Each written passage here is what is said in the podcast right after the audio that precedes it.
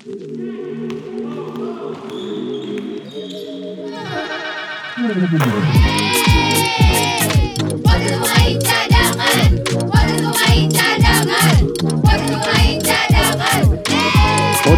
Pemain Cadangan.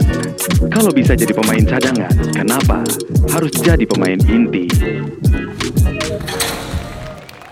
Yeay, balik lagi podcast pemain cadangan di hari Senin. Di mana hari Senin ini pasti kita membahas mengenai apa yang terjadi di weekend. Karena ini merupakan minggu ketiga IBL dengan sistem home and away. Dan kali ini gua tidak sendiri karena gua selalu berdua tapi nggak sama Ujo. Ujo belagu susah, susah banget Ujo tuh pergi-pergi mulu. Jadi akhirnya gue mengajak Coach Eman. Halo Coach Eman, apa kabar Coach Eman?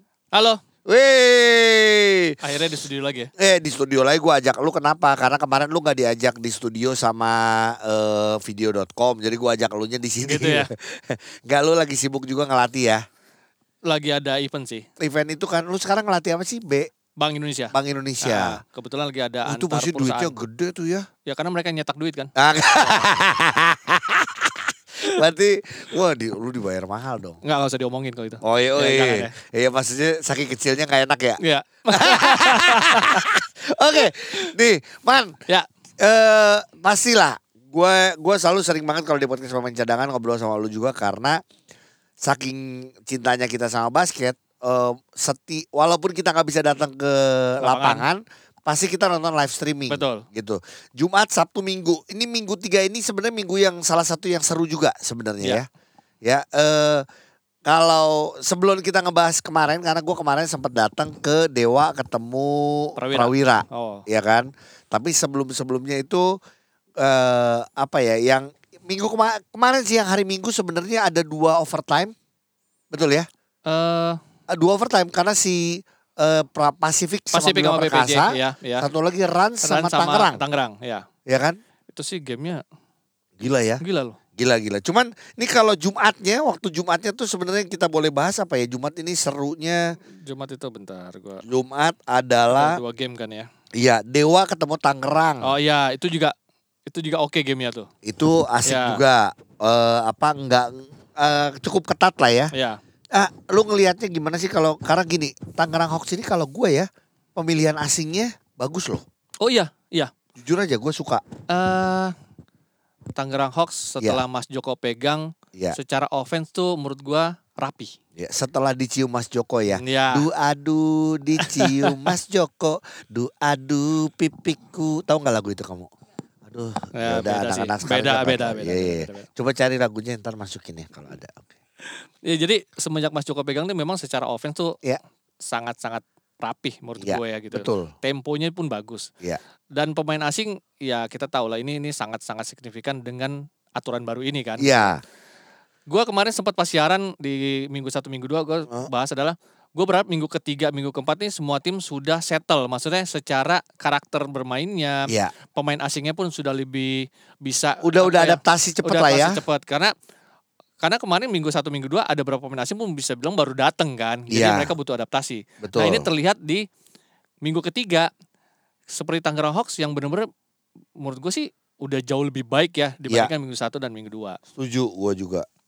Nah ini kalau ngomong eh, Tangerang Hawks sebenarnya kan kemarin harus mengakui keunggulan dari Dewa United ya karena Dewa Betul. United main di kandang Kandangnya. juga gitu ya kan. Tapi gue seneng dengan eh gini ini memberikan satu kredit positif untuk lokalnya. Ya. Kalau lokalnya gue gini orang tahu Dani Ray sejak pindah ke Tangerang Hawks jadi eh, menjadi apa ya dia menjadi salah satu lokal yang terbaik lah yang ada Ya. di Tangerang Hawks. betul Tapi satu lagi gua suka dengan Teddy. Betul nggak? Karena kemarin pun juga waktu waktu lawan siapa ya waktu itu yang Teddy sempat 3 point balas lagi. Iya, Oh, lawan ah, Borneo. lawan waktu Borneo itu Iya, gua bawain. Waktu yang bawain kan. Ya, Nah, maksud gue Teddy ini adalah pemain yang eh, punya eh, potensi yang sangat bagus tapi kelamaan di bangku cadangan karena waktu di PJ ya ya. Dan akhirnya sekarang nah itu balik lagi. Eh, basket ini bukan cuman karena si pemainnya tapi bagaimana pelatih tahu dan bisa eh, apa ya bisa ngepush potensi yang ada dari Teddy. Kalau gua kalau lu ngeliat Teddy gimana? Teddy ini menurut gue ini Ya. adalah glue guy glue guy ya Buk Jadi- Eh, Lu guy. guy. Oke, ya, Ya, siap. Jangan salah Iya, ya. iya. Iya, iya, Oke, iya. jadi Iya. pemain ini dia tuh tahu dia ha- kapan dia harus eh, ngambil keputusan untuk attempt, Iya, kapan dia harus menjadi penyeimbang, Iya. dia tahu. iya. Dan kebetulan lawan Borneo itu dia menunjukkan bahwa kapasitas dia. Waktu yang dua minggu lalu ya. Dua minggu lalu, Iya. yang mereka overtime dan akhirnya Tangerang Hawks menang. Iya, Itu bisa bilang Teddy itu menunjukkan kapasitas dia. Iya. Saat di game itu, Denire bermain tidak cukup baik menurut gua. iya. Karena mungkin ya gua nggak tahu ya. Ini perubahan kan dengan dua asing nih benar-benar signifikan menurut Iya, gua ya betul, kan. betul, betul. Ya mungkin Denire tempatkan jadi point guard jadi agak berbeda dia punya peran ya. Nah di situ Teddy bermain sangat-sangat baik gitu loh. Iya. Dan Tangerang Hawks akhirnya bisa menang overtime. Tapi yang mengagetkan lagi saat di Hmm. game kemarin mereka lawan Dewa. Maksudnya itu jadi game yang bagus, sangat-sangat bagus Iya. dengan performa yang bisa- dibilang semakin ke sini semakin menaik gitu loh. Iya, semakin mereka. Iya, betul betul setuju gua. Jadi semakin lebih eh, solid aja Iya ya. betul betul. Ditambah gua untuk Tangerang Hawks eh sebelum nanti kita ngebahas Dewa karena ngebahas Dewa adalah nanti mendingan lawan Prawira gitu ya. Iya. Tangerang Hawks gua suka lagi dengan sebenarnya ini udah kelihatan juga ini sama sih keluaran dari PJ juga Gabu, Oh iya betul. iya kan? Akhirnya benar-benar Coach Joko lagi-lagi nih Coach Joko bisa bisa men- menempatkan pemain-pemain ini dengan eh dengan posisi yang baik lah. Bisa dibilang tuh Iya. di musim lalu tuh ini piece-piece yang hilang dari yang yang belum ada, Iya. yang belum dipunya oleh Tangerang Hawks itu loh. Nah sekarang tuh bisa bilang semakin komplit merekanya. Heeh. eh ada Randika Aprilian juga. betul, ya. betul. Pemain yang buat gua dia dia ya itu balik lagi pernah gua bahas juga ini pemain pintar. Ya, Artinya gua. dia tahu bagaimana menempatkan diri dia, bagaimana dia harus passing ke mana, tinggal bagaimana eh, dia menambah akurasi tembakan dia lah. Ya, Gitu. Kalau gua betul. gitu, ya kan? Gimana? Gua keren ya? Semakin pinter sih. Gi. Iya lumayan lah. Ya, gua. semakin tua semakin pinter gue liat. semakin tua kurang ajar semakin tua semakin pinter iya iya iya ya itu eh, Dewa United melawan eh, Tangerang Hawks ya di minggu ketiga, Ketiga hari Jumat. hari Ya, Jumat betul. terus kita lihat ada Amarta Hang Tua lawan Pacific Cesar lagi-lagi ini kita ngomong langsung secara keseluruhan Pacific Cesar dua game di eh, minggu ini dua-duanya kalah itu gue cukup mengagetkan karena gue memprediksi dia bisa menang melawan Bimang Perkasa Setuju kalau itu. Ya, ini gua melihatnya adalah dia udah mengganti pemain asingnya eh walaupun tetap Wiggins ini belum padu ya. Ya, Bahkan belum ya minggu ini gue belum bisa melihat bahwa oh dia udah main bagus gitu atau Betul, atau betul. menambah kekuatan dari eh, Pasifik, Pasifik ya. enggak. Tapi kita ngomongin Pasifik nih. Kita ngomongin Pasifik kalau kalau dari lu gimana? Lu dulu deh. Kalau gue gampangnya Ya. gini. BPJ adalah tim yang bisa dibilang kita ngomong game kemarin ya. Iya, Baru dibentuk. iya, Pasifik tidak banyak melakukan perubahan. iya. Ya walaupun cukup krusial dengan mengganti head coachnya dia. Iya. Ya. Kalau secara hitung-hitungan, kita Eh. ngomong hitung-hitungan aja yang gampang ya orang awam ngomong. Secara ini mereka mestinya menang Iya, ya. betul. Dengan melihat game-gamenya BPJ juga di minggu 1 dan minggu 2.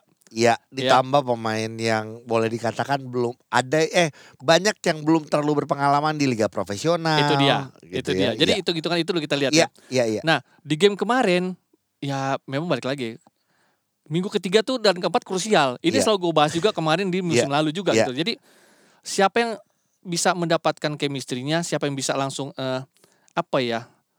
ngeblend gitu ya Iya. di timnya, ya ternyata BPJ tuh menurut gua Iya. cukup cepat. Nah, Pasifiknya di sini gue lihat sebenarnya Pasifik ini tim muda Iya, ya, berisikan pemain muda yang kita tahu ada Dava dan Aven yang menjadi core-nya menurut gua. betul. Ini sangat bergantung dengan mereka ya. Iya. Terus terang gue sih nggak nonton game semuanya kemarin. Iya, Tapi lebih ke memang di sini balik lagi ya kalau gua masalahnya adalah pengalaman mungkin bisa dibilang sama. iya. Tim tidak terlalu dirombak tapi di sini faktor pelatih Ih, mungkin sama. menurut gua Iya. punya pengaruh besar di sini. Oke, Gitu loh. Sip.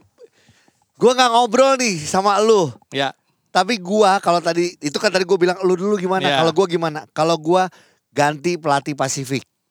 Oke, itu gua. Mungkin kata-katanya wah gila atau pecat pelatih Pasifik ganti. Kenapa?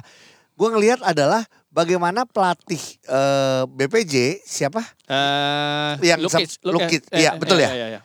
Eh, oke Ada waktu di NSH pun bukan dia bagus banget. Betul? Tapi pengalaman dia menjadi seorang pelatih, dia bisa meramu pemain-pemain muda ini. Bahkan kemarin gini, ah kemarin yang menentukan itu sebenarnya pemain asingnya iya. Iya, tapi Semua perannya- tim pun sek- emang secara persentase pemain asingnya. Tapi per- tapi pemain lokalnya pun juga sudah bisa blend sama pemain asingnya untuk Bima Perkasa. Setuju. Ya. Dengan dengan Afin bisa bermain seperti itu, Iya, itu wow menurut gua. iya betul. Iya. Dan, dan buat gua defense-nya juga itu salah satu yang sangat membantu lah. Gua eh, gua melihatnya gitu. Jadi untuk Pasifik, eh, gua jujur gua melihatnya adalah karena gini, lokal udah nggak bisa diapa-apain. Ya. Lokal maksud gua nggak bisa eh ganti ya atau apa segala macam. Lokalnya harus step up. Betul. Lokalnya harus tetap pede. Gua lihat eh gua kehilangan seorang Gregory yang eh, akurasi dua poinnya lebih bagus tahun lalu. Iya. Setuju gua. Eh, Septano Ya. gua kehilangan itu. Pada ada Aven dan Dava lagi penambah yang semakin Ya. bagus, masih muda. Tapi eh, ya buat gue sampai kemarin harus kena overtime lagi. Eh bagaimana ininya sih apa pola mungkin ya kalau gua ngelihat apa yang dilakukan oleh pelatih. Jadi eh nggak tahu kalau mau dikasih kesempatan lagi nggak apa-apa. Cuman kalau buat gue dari awal sama eh jangan nunggu lama-lama. Asing jelek ganti. Kalau emang nggak bisa padu atau ngerusak. Pelatih kurang menurut gue cepat ganti. Itu yang dilakukan juga sih sama beberapa tim menurut gue Iya. ya. Jadi gini. Kecuali Mas, 82 game ya kayak NBA. beda, Kecuali beda. Beda, beda, beda. Gitu. Iya. Tapi balik lagi memang target Pasifik mau ke mana juga nih. Iya. Iya nggak sih? Jadi musim lalu pun dia kan akhirnya bermasalah dengan pelatih juga. Betul. Nggak? Iya, Jadi iya.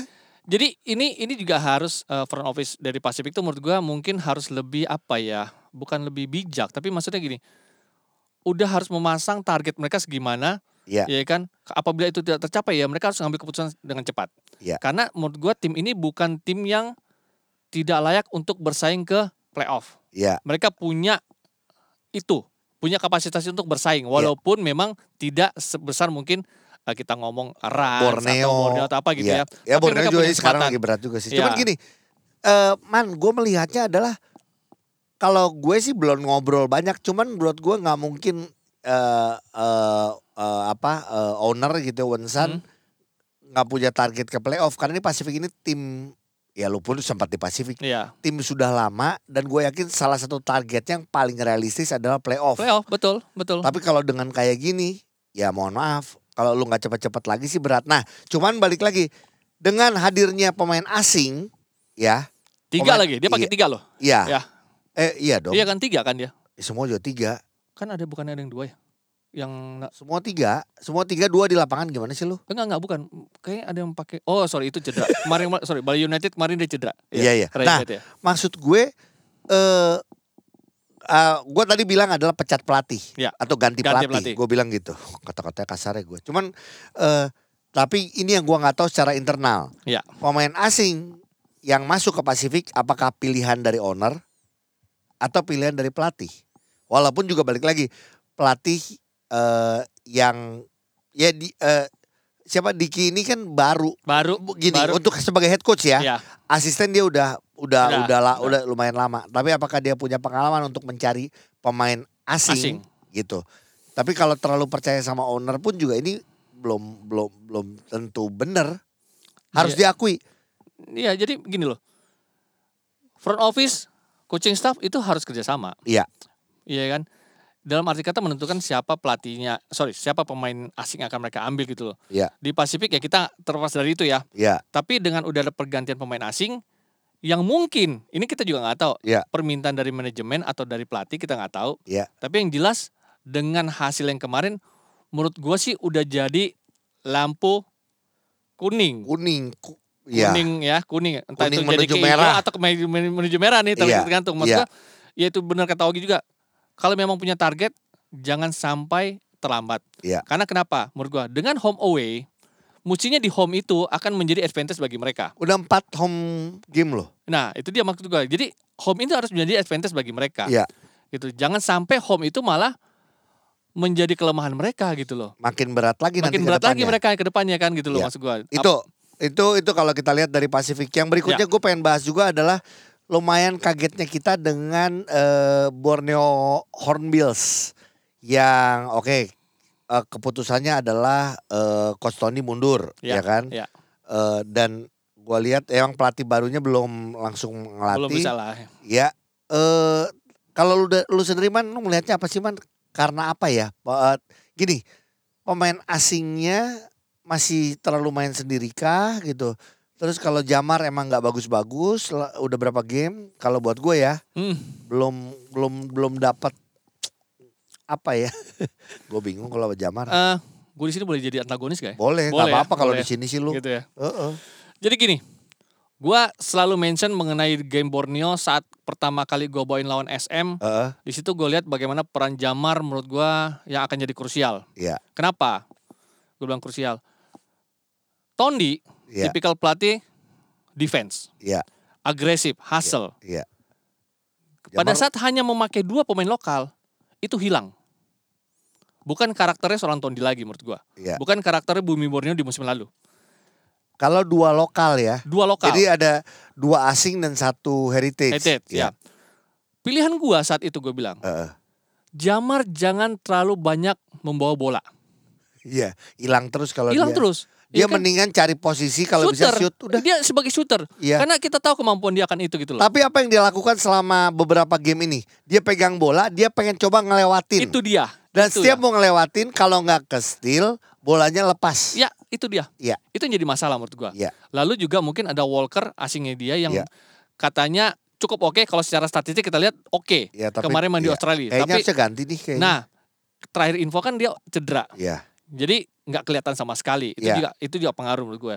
Cuman yang harus diingat, Bumi Borneo dengan dipegang Tondi, dibangun oleh Tondi dengan tim yang punya karakter defense sangat agresif dan solid dan hustle. Itu Setelah harus ada asing, setelah ada asing itu berubah. berubah. Makanya gue bilang di sini yang jadi masalah bagi semua tim. Iya. Saat pakai dua pemain asing dan plus heritage ya, itu menjadi masalah bagi tim-tim yang mengandalkan defense dan hustle. iya iya iya. iya. Asingnya sejauh ini lebih banyakkan ke Offense, offense. Itu betul. dia. Sedangkan gue sempat bahas nggak eh, waktu itu gue sama Ujo ya ngebahas Hmm. adalah apalagi untuk lokal ya. ya, Kerjaannya cuma dua, ya defense hustle, atau syuting. shooting bagus. Iya, udah itu aja. Betul ya. Itu benar. Gitu, itu benar. iya, iya, iya, iya. Jadi walaupun kalau mungkin Berarti gini untuk uh, Borneo kita sedikit aja nanti kita karena akan bahas yang lain lagi. Kembalikan lagi ke karakter awal walaupun Iya. tidak ada coach Tondi ya. Iya, iya. Tapi kita nggak tahu nih dengan pelatih yang sekarang. Apakah berubah ya karakternya? Iya dan Ya, adaptasinya apakah cepat? betul. Karena gua jujur masih sangat pede dengan pemain-pemain lokal dari Borneo Hornbills. Oh iya, Masih sangat percaya diri. Jadi gue juga sama. Iya kan? Juga. Jadi eh, masih punya waktu buat gua juga lagi-lagi nih. eh Borneo salah satu yang cepat juga ngambil Keputusan. keputusan lah ya Ya. karena balik lagi emang eh, kaget juga mungkin Coach Tony Ya. juga cabut tapi dia langsung ambil pelatih Eh, walaupun gue juga nggak tahu nih kualitas pelatihnya Seperti walaupun kata ya, 16 kali juara juara apa nih maksudnya kan gue juga nggak tahu Gue sih, berapa, sih liga profesional cuman itu berapa kali juara gue. nah, Tapi juara kelas. bego ya itu mah gue juga Oh, dong gitu ya? Berikutnya kita bahas lagi Hang Tua ya. yuk kita bahas Hang Nih, Tua seru nih Hang Tua nih. Hang Tua di awal minggu satu minggu dua gue ngeliat waduh berantakan nih. Tapi pas lagi lawan Prawira gue lihat wih lumayan mengagetkan. Apakah emang Prawiranya juga sih yang kayaknya belum belum Belum tune in ya? iya Ya, belum tune in. belum ya mungkin akhirnya maaf ya kita akan membandingkan Prawiranya sama Prawira tahun lalu Betul, kan. jelas, udah pasti itu. Oke dari lu deh Amarta Hang Tua. Eh persiapan kalau persiapan secara ini gue udah lihat mereka sebenarnya persiapan cukup menurut gue ya. Iya. Tapi lebih banyak ke fisik waktu itu yang Iya. gue lihat ya. Ini gue lihat dari Iya. sosial media aja ya. Betul. Sempat ngobrol juga dengan Coach Bedu, dia juga salah satu tim yang bisa bilang eh, bukan bisa bilang, maksudnya dia hanya tiga kali scrimmage game. Iya Lalu pemain asingnya pun datangnya belakangan. betul paling telat. Iya paling telat ya Betul. karena dia terlihat pada saat dia lawan Bali United itu permasalahannya sangat-sangat besar menurut gue di defense mereka Iya ya. itu sih waktu minggu pertama Minggu ya. pertama ya. Iya. Minggu kedua pun hampir sama ya tapi udah membaik sebenarnya ya udah membaik. Ya itu gue bilang lebih ke masalah penyesuaian pemain asing mereka dan juga eh gue sempat ngobrol sama Bedu dia Hmm. bilang dia benar-benar mengandalkan lokal lokalnya dia itu jelas ya Bagus sih. ya itu jelas ya maksud gue Iya nggak nggak akan kuat tim itu kalau hanya mengandalkan asing aja menurut gue iya tapi satu PR-nya dari Bedu adalah menurut gue siapa yang menjadi pengganti sepadan seorang Kelly Purwanto. Jelas saat Iya. Kelly di game pertama ya bermain bisa dibilang hanya sebentar karena mungkin cedera gua nggak tahu waktu itu ya. Iya, tapi Itu- kemarin udah main lagi. Ah, udah main lagi kan. Nah, ini mereka harus punya backupnya. Kenapa? Kelly ini harus diingat juga. Kelly bukan umurnya sama kayak kita. Eh, kita lebih tua ya. Sorry. ya. Jadi Iya, Kelly betul. bisa dibilang secara umur dan punya history cedera nih lumayan Iya, iya. lumayan tricky juga loh, Iya. ya kan? Jadi ini ini udah sempat dibahas sih menurut gua kalau gua sempat bahas adalah gini. Apakah Kelly malah masih layak bermain? Iya, tapi Oh, iya. apakah dia harus menjadi starting untuk point guard atau dia yang eh, menjadi tumpuan? Menurut Iya. gue tidak. kalau starting mungkin gua iya, tapi kalau Oke. jadi tumpuannya mungkin Iya. enggak Oke, ya. Karena oke. karena gini, krusial krusial eh, time itu mungkin Kelly akan masuk. Hmm. Iya kan? Tapi saat mungkin dia masih mereka bisa memaintain mereka punya margin atau unggul, ya nggak harus ada Kelly di dalam. Iya. Itu loh. Tapi gue suka dengan eh, apa lokalnya kalau tadi ngomongin lokal ya. Divta, Divta dengan bermain dengan defense yang hustle. Ya. Ya apalagi kemarin hampir kepukul sama Betul. sama siapa? siapa Aduh namanya? siapa eh, asingnya Prawira namanya? Kan Ah, gede itu banget dah. tuh. Iya, iya. Iya itu. Terus eh gua suka gua suka if Ya. gitu ya. Walaupun belum 100% kembali seperti sebelumnya ya. Iya. Ya. Daniel Wenas bermain cukup baik kalau buat gua ya. Ya, setuju gua kalau itu. Eh, tapi alangkah baiknya Daniel Wenas pun juga sama seperti apa yang dilakukan oleh Jamar Andre Johnson adalah tidak terlalu banyak dribble tapi lakukanlah Spot shoot shooter, spot shooter aja. karena pada saat emang eh beberapa kali gue lihat ya emang Daniel Wenas kalau untuk membawa bola gitu ya padahal dia sempat jadi point guard ya dulu Iya, ya betul. gue nggak ngerti apakah sekarang eh, coach Bedu mencoba balikin lagi Iya, iya. eh, Wenas menjadi point guard gue gue belum ngerti tapi kalau asingnya eh Zoran Telly-nya gue Oh, suka suka gua juga. Telly gua Eh, eh. suka gua, ya. tapi justru yang si satunya lagi siapa Fus Eh, Faus Fus atau siapa Eh, gitu ya Nifaus, Nifaus. nah itu gue melihatnya justru eh, kadang decision dia banyak nggak pas. Iya dan dia memaksakan gitu Iya, loh. betul. Itu aja. Walaupun gini loh, poinnya juga tetap banyak, Iya, iya. ya kan? Itu untuk Hang Tua dan gue berharap sih eh, walaupun kemarin eh, harus kalah dari apa eh, dari Prawira, Prawira. masih bisa bangkit lagi lah ya dan eh, lokal-lokalnya juga banyak lokal-lokal yang masih buat gue berpengalaman juga. Iya. Ada Govin di situ. Betul. gue masih berharap kalau kalau lu sempat ngomong tadi coach Bedu berharap lokal-lokalnya gue harap pemain lokal-lokal lain juga dikasih kesempatan Iya, lagi iya. ya ada Dandung ada eh, ya udah Divta Kelly Purwanto ada Oto Oto, betul. di situ eh, Govin jadi Iya. semoga itu bisa lebih eh, punya kesempatan lagi lah untuk bermain berikutnya kita nah ini sebenarnya yang ramai ini adalah di hari Minggu ya kemarin banget nih di hari Minggu adalah eh Satria deh kita bahas Satria Wah, itu itu gue udah mention dari awal. I- sih, ini Satria ini tim bahkan kalau gue lihat di Instagramnya eh, Abastok dia bilang ini tim yang paling mengejutkan gue setuju sih ya kalau gue udah ngomong ini dari dari waktu eh ya kebetulan gue launching kan gue sama Ujung MC Iya, gue iya. ngeliat bahwa lah ini sih coachnya bagus Eh, pemain-pemain dalam tanda kutip pemain dari pemain buangan dari Lokalnya, tim lain Iya, tapi itu pemain bagus semua dan Betul. punya pengalaman di betul, liga betul. pemain asingnya dia dapat Barkley-nya bagus banget. Iya. Taylor Jones oke.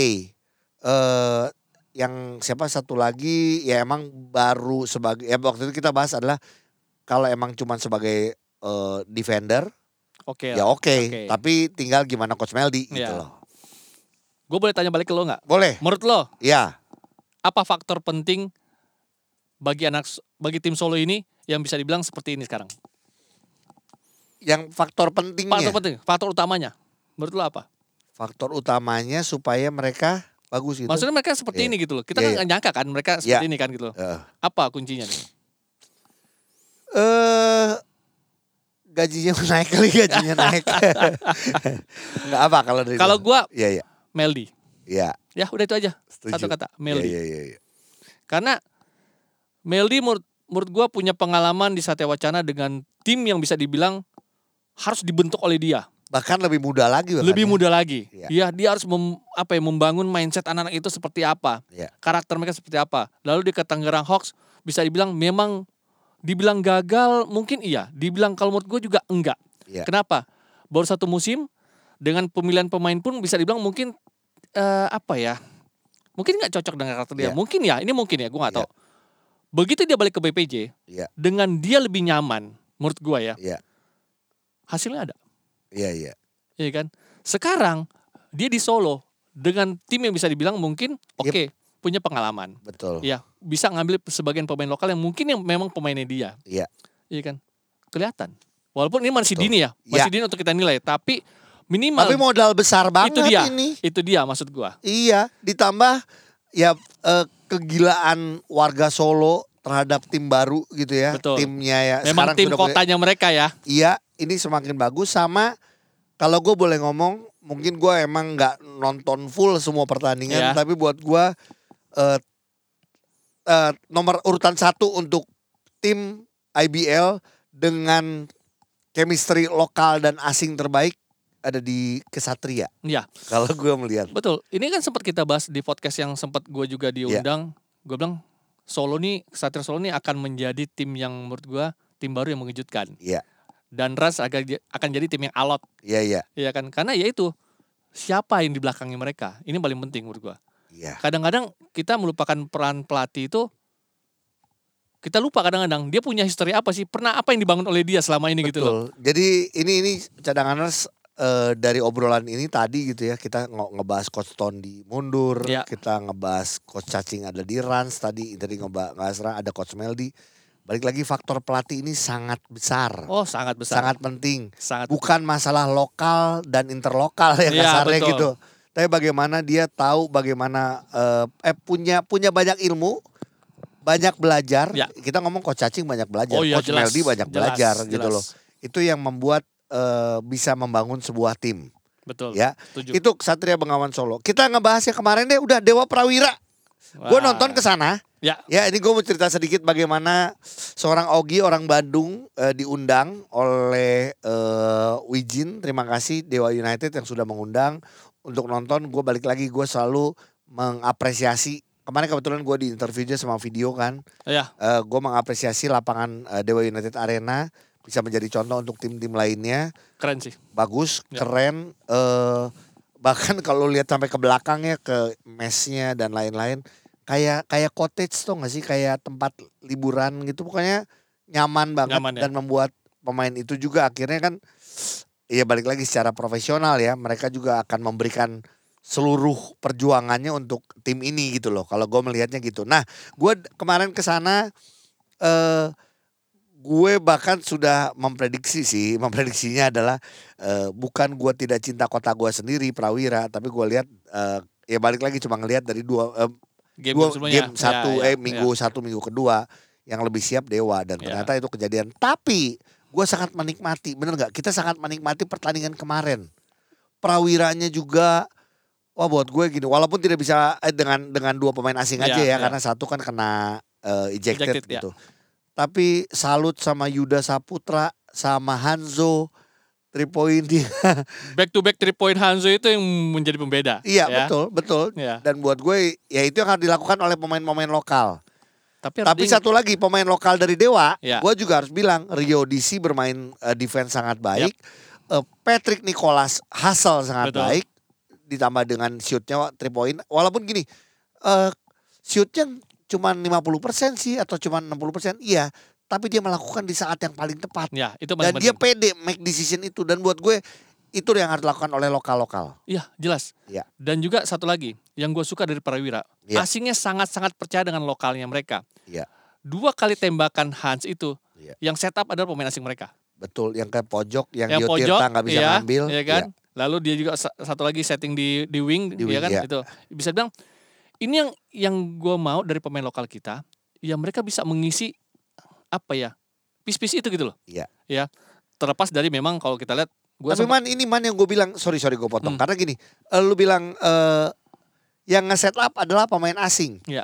Nah makanya gue bilang, hey lokal, lu akurasi lu bagus karena gini pada saat lu dipasing sama pemain asing ya, dipasing sama pemain asing. Nah Iya. itu dan lu shootnya bagus, lu akan terus dipasing. Tapi Pasti. kalau enggak lu enggak, ya mohon Betul. maaf si pemain asing ini akan maksa sendiri.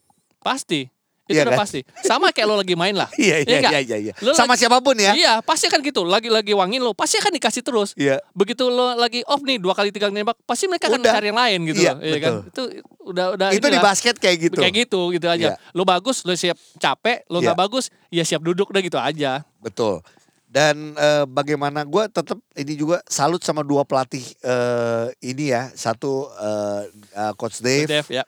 terus juga Coach Pablo ya betul Iya, ya. Pablo. Coach Pablo yang buat gue emang ini mah dua dua pelatih yang punya punya ilmu basket cukup tinggi, Tinggi, tinggi, gitu ya. Betul. Jadi emang bagaimana dia merotasi pemainnya, mengatur keluar masuknya, bagaimana merubah defense-nya, itu sih yang gue lihat. Kalau secara secara teknis ya walaupun gue tidak secara detail tapi Iya. gue lihat eh, dia tahu kapan masukin pemain-pemainnya termasuk Solano di beberapa game bukan sebagai starting Betul. tapi dia baru ya itu itu oke itu ngaruh sih ya. Itu juga Solano kayak model Telly yang di Hang Tua ya, selalu datang dari bench tapi punya kontribusi Iya. signifikan menurut gue sih. Ngerubah gamenya ada di mereka sih. game changer bahkan kemarin changer, Wijin betul. juga bilang Gi iya kalau si ini sebagai game changer emang betul, bener itu sih benar sih. Itu benar. Iya, iya.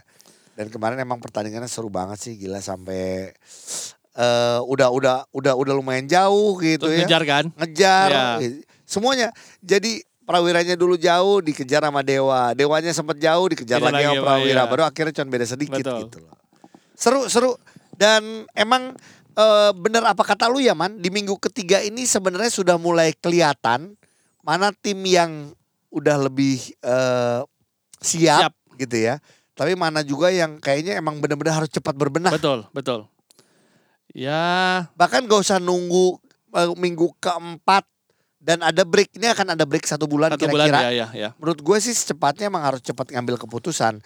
Eh termasuk gini ya, ini gue balik lagi emang terlalu sering dibahas tapi mengenai Pelita Jaya. Hmm. Gue Pelita Jaya gue belum melihat padunya dengan lokal, asing dengan lokalnya. Kalau gue ya belum belum melihat eh ya karena mungkin yang di lapangan asing mulu ya semuanya. Nah, itu dia. itu dia maksud gua. Kenapa gini loh?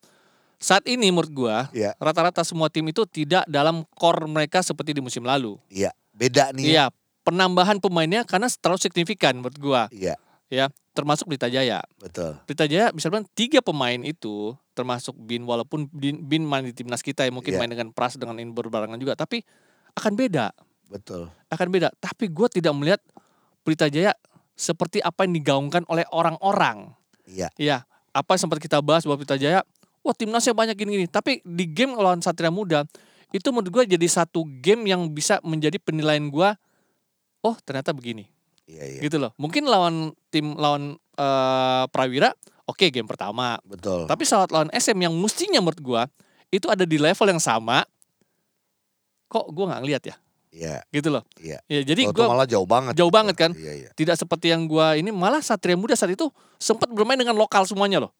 Iya. Tapi defense solid.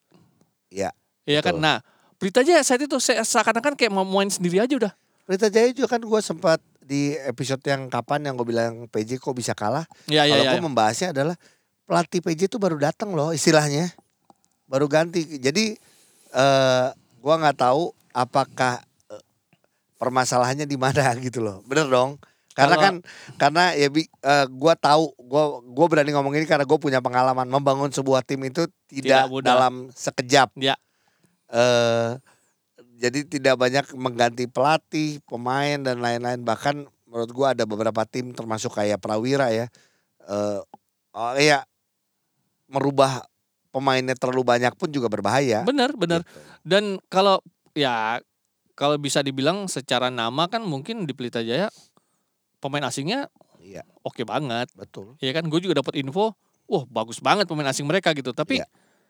gue nggak ngeliat sih gue gue tahu ini apakah ada salah dengan Iya, Sistem iya, mereka, iya, iya, ya kah Iya. atau memang pelatihnya memang ada masalah juga ya kan? Pelaya antara pelatih atau yang sempat ini ini gue bahas juga kemarin adalah Hmm. antara pelatih atau dengan pemain kelas X NBA nah apakah bisa diatur atau itu, enggak? itu dia itu pengaruh loh Iya. itu pengaruh Iya. ya jadi nggak Oke. akan mudah gitu loh Ya, tapi ini kalau eh, Adi Pratama, teman-teman Diko segala mendengarkan, oh enggak ternyata bisa diatur, good. iya iya betul tapi tahu permasalahannya di mana. Cuman tolong dicek karena sayang. Iya karena kita bicara gini karena ini berdasar penglihatan kita dari luar Iya, ya, dari kita luar. dari luar Iya. ya gitu. Sip.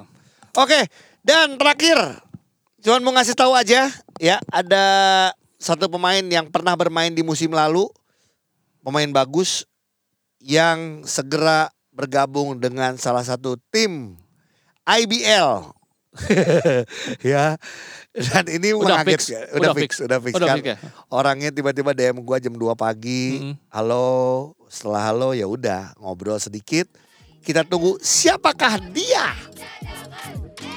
Podcast pemain cadangan.